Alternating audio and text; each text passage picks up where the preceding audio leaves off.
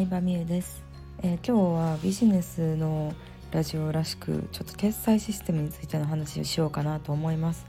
えー、まずですね決済システム私過去に2種類凍結されております。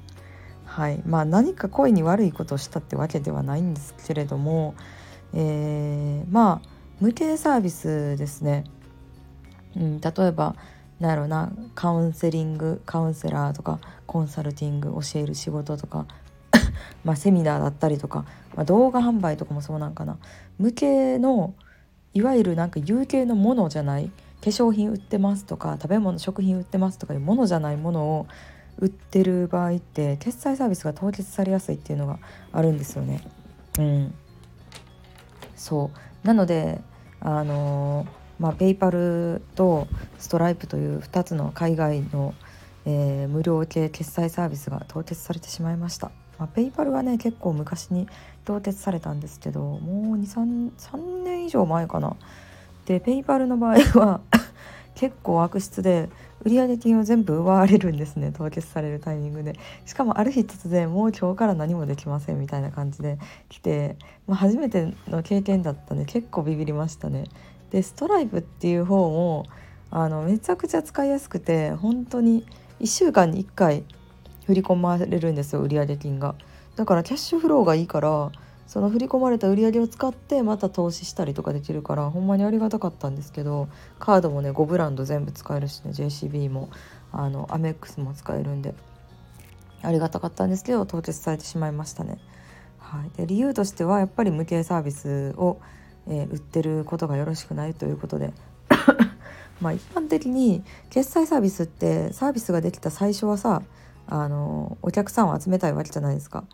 ね、自分のとこの決済使ってくれるユーザーを集めたいわけなんですよ。だから言ったらまああんまりどんな仕事どんなビジネスしてるかとかも審査が緩いっていうのがあるんですよね最初はね。でもまあその決済会社が大きくなるにつれてどんどんクリーンにしていきたいっていうのがあるからやっぱこういう個人でやってるビジネスとか規模の小さいところとかうんなんだろうな、まあ、無形サービス売ってるとかそういうのは排除されていっちゃうっていうのはもうなんか多分ずっと変わんないことなんでうんなのでなんか常に新しい決済サービスを探し続けるっていうことになるんだろうなとは思います。まあ、もしくは、まあ、今回ペイパルもストライプも海外が資本の会社なんで、まあ、国内決済サービスを使うっていうところですかね。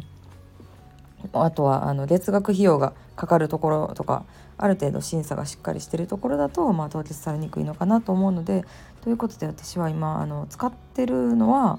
テレコムクレジットっていうところを使ってます。はい、テレコムクレジットはめちゃくちゃ良くて、えっと、1人当たりの決済も150万までいけるんかなとか分割24分割で決済してこっちには一括で入ってくるっていう、まあ、分割ができたりとか。うん、するので結構国内で審査とかもちゃんとしてる感じがあったのでそこは使ってますね。で国内の会社の決済サービスだとあのー、まあ、何か間違って凍結されたりとかさ言われた時も、まあ、日本語通じるんでそこはありがたいですよね。海外のペイパルとかだと異議申し立てとかを日本語で送ってもなんかシンガポールの電話にね、問い合わせしなきゃいけなかったりとか英語でしか語れる人いなかったりとか日本語喋れる外国人となんか日本語で喋るみたいな感じがあって、まあ、話通じないっていうのが結構一番あるので、まあ、テレコムクレジットは使ってるんですけれどもまあでもただ1個だけだとやっぱり信頼ね信頼がないというか、まあ、いつね何が起こるか分かんない決済手段が閉ざされてしまうのが一番やばいので。あの追加で3つ、えー、最近契約をね進めてます。うん、ズーム打ち合わせしたりとか審査書類提出したりとか商品の内容商品の案内ページだったりとか商品自体の審査に今かけてる状態なんですけど、うん、特徴法だったりとかまああの個人でやってるビジネスってまあ言ったら特殊法とか載せずにアメブロで売ってる人とかも結構いたりするんですけどそこは結構ちゃんとやっていきたいなと思って、えー、しっかりと記載っていうのを、えー、するようにしてますね。法律で決まってることでもあるので。はい、でそう新しい決済サービス3社っていうのがえっ、ー、とねファーストペイメントっていうところとアナザーレーンとユニバペイキャストっていうところを今契約してるっていう感じですね特におすすめなのがファースまあ、ユニバペイキャストが結構おすすめかな初期設定費用もかからんし月額費用もかかんないんで結構月額費用かからないところって珍しいなと思ってて、えー、おすすめです手数料も決済手数料も3.2%とかでストライプより安かったりするんでそこの審査が通ったらいいなっていう感じですね。はいまあ、凍結されるとねやっぱり落ち込むというか、まあ、ちょっと面倒くさくなるんで全部のリンク変えなあかんし、うん、継続課金してもらってる人には迷惑をおかけしたりするしもう本当になんか突然連絡来て落ち込んだんですけど まあこれを機に新しい決済サービス情報をねお客さんとか友達が教えてくれたりとか、うん、まああのよりちゃんと